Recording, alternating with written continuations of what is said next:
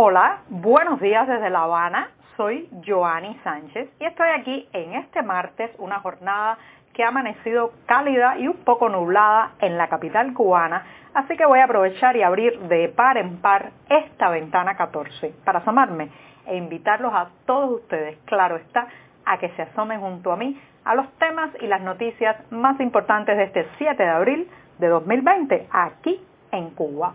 Hoy comenzaré comentando el racionamiento de productos, sí, de productos que hasta hace poco estaban en el mercado liberado y se han racionado en tiempos de coronavirus. ¿Cuáles son los peligros y el doble filo de esa medida? Ya les comentaré. En un segundo lugar hablaré de que en Santiago de Cuba los medios oficiales están recomendando las tabletas de Anamú para luchar contra la pandemia. Y reflexionaré sobre los riesgos de este tipo de informaciones en estos momentos que vivimos. Mientras tanto, China ha donado dinero y material de salud a Cuba y yo abro la pregunta, ¿se permitirán otras donaciones? Y mientras tanto también repetiré lo que se ha convertido en un lema, una consigna, un mantra en este podcast y es quédate en casa, siempre que puedas. Quédate en casa. Y dicho esto, voy a revolver para tomarme el cafecito informativo, ese que desde diciembre de 2018 comparto junto a ustedes, recién colado, muy breve, que hay que ahorrar, todavía caliente, amargo, como me gusta a mí, pero siempre, siempre necesario. Después de este primer y muy importante el sorbito de café del día, les recuerdo, como es tradicional también en este programa, que pueden ampliar la mayoría de estos temas y de estas noticias en las páginas del diario digital 14ymedio.com que hacemos desde dentro de Cuba. Por estos días estamos haciendo también un llamado especial a nuestros lectores y seguidores a que apoyen la cobertura que estamos dando del COVID-19 en la isla. Así que si usted quiere ayudar, solo tiene que llegarse a 14ymedio.com y allí encontrará cómo hacerlo. Y dicho esto, voy a pasar a la primera noticia que está relacionada con el racionamiento. Sí, todo cubano que ha nacido en las últimas décadas en esta isla está acostumbrado a que muchos productos están racionados. Incluso desde que tengo uso de memoria he vivido con un grupo de alimentos que solo se pueden comprar a través de la libreta de racionamiento, la libreta de productos racionados. Pero ahora está pasando un proceso y un fenómeno y es que se han incorporado al racionamiento productos que hasta hace muy poco se podían comprar en las tiendas y en los mercados liberados. Usted podía comprar la cantidad que quisiera en tanto tuviera el dinero para hacerlo.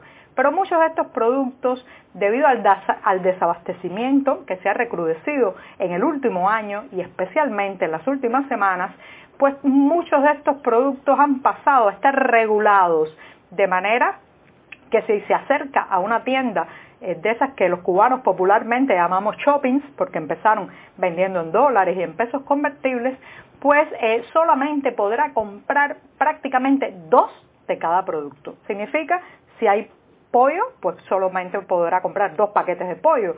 Si hay latas de sardina, 2 latas de sardina. Si hay un paquete de harina, 2 paquetes de harina por persona.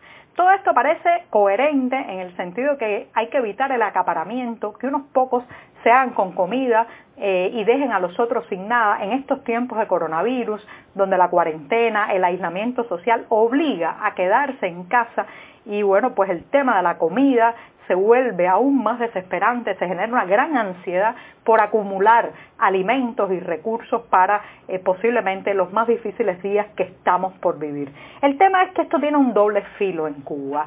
Cuando usted raciona a 2 por persona, lo que hace la mayoría de la gente para tener más, entonces, es ir a la tienda con la mayor cantidad de familiares. ¿Y qué estamos viendo en esas colas a las afueras de los mercados?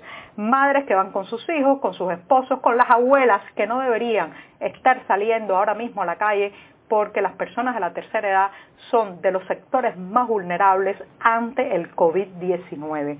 Entonces, fíjense el doble filo, el problema adicional que se crea en una sociedad con tanta ansiedad de comprar porque ha vivido momentos tan críticos y tiene una gran desconfianza en que si no compra hoy o no compra la suficiente cantidad de productos hoy, mañana no habrá nada.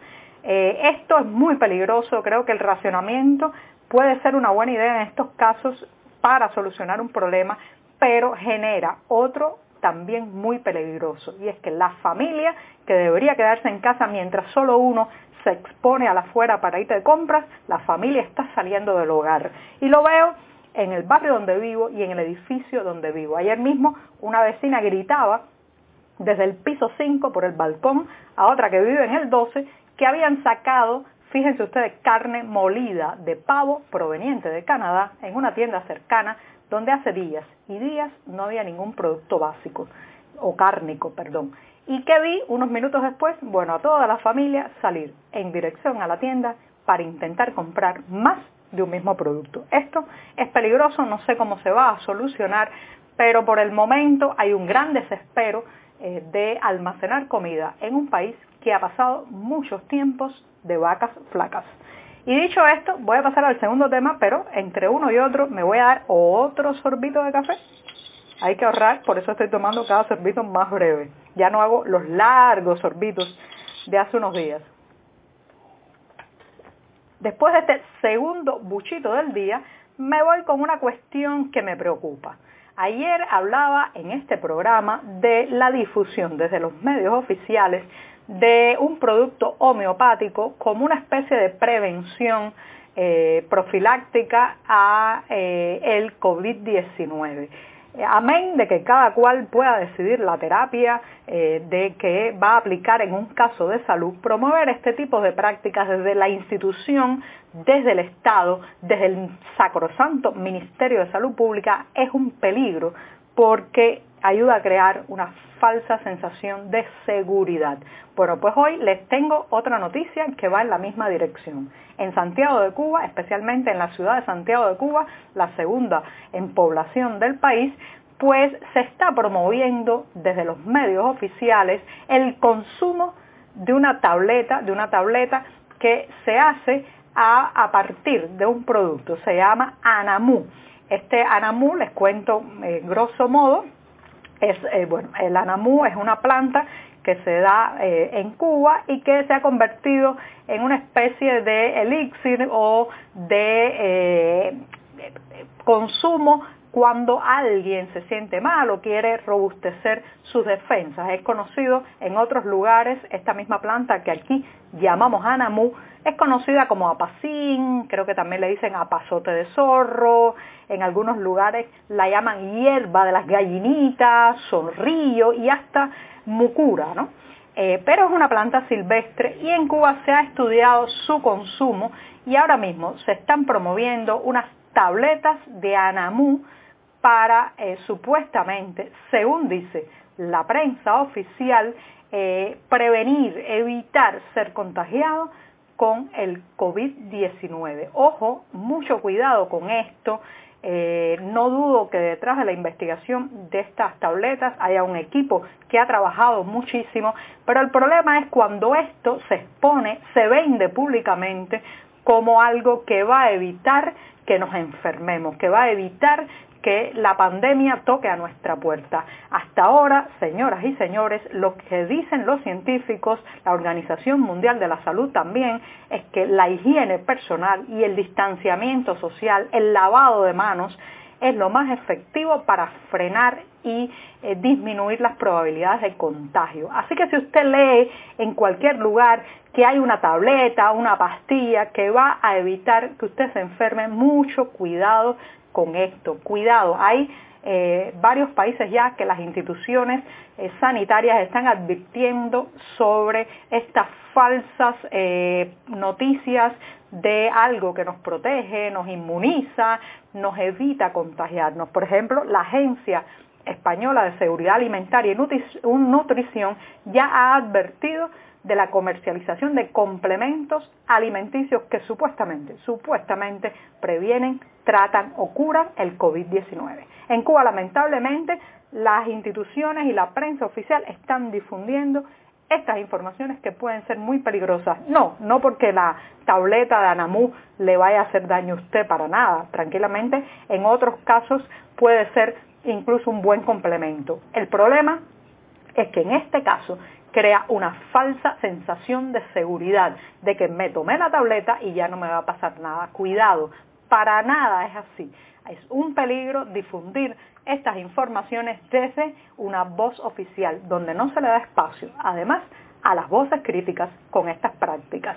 Así que ojo con los productos y pues los tratamientos o terapias homeopáticas a partir de píldoras naturales que están promoviendo los medios oficiales como una supuesta protección ante el COVID-19. La mejor protección es, como decimos en este programa, quédate en casa siempre que puedas.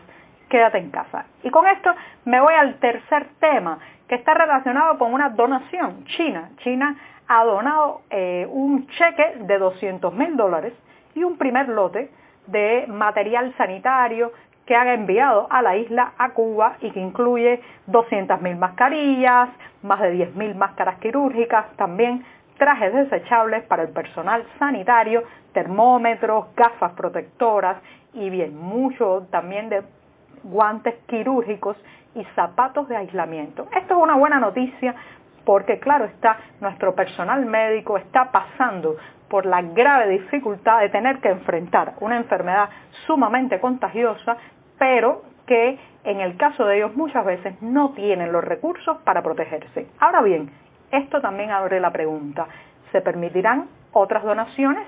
En situaciones anteriores, con huracanes, tornados que han dañado Cuba, el Estado ha querido monopolizar la solidaridad y solo permitir lo que se dona por los canales estatales. Es el momento de abrir. Recuerden el lema, abrir en abril. Abran a las donaciones personales. Permitan que la gente también pueda gestionar la solidaridad. Esto no puede hacerlo un Estado solo. Esto tiene que implicarse la sociedad, y tenemos una comunidad emigrada fuera de la isla que también la está pasando mal.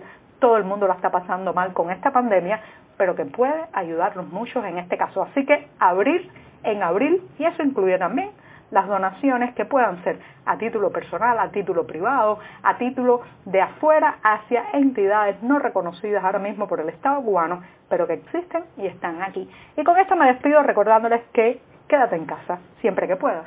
Quédate en casa hasta mañana miércoles. Me despido. Muchas gracias.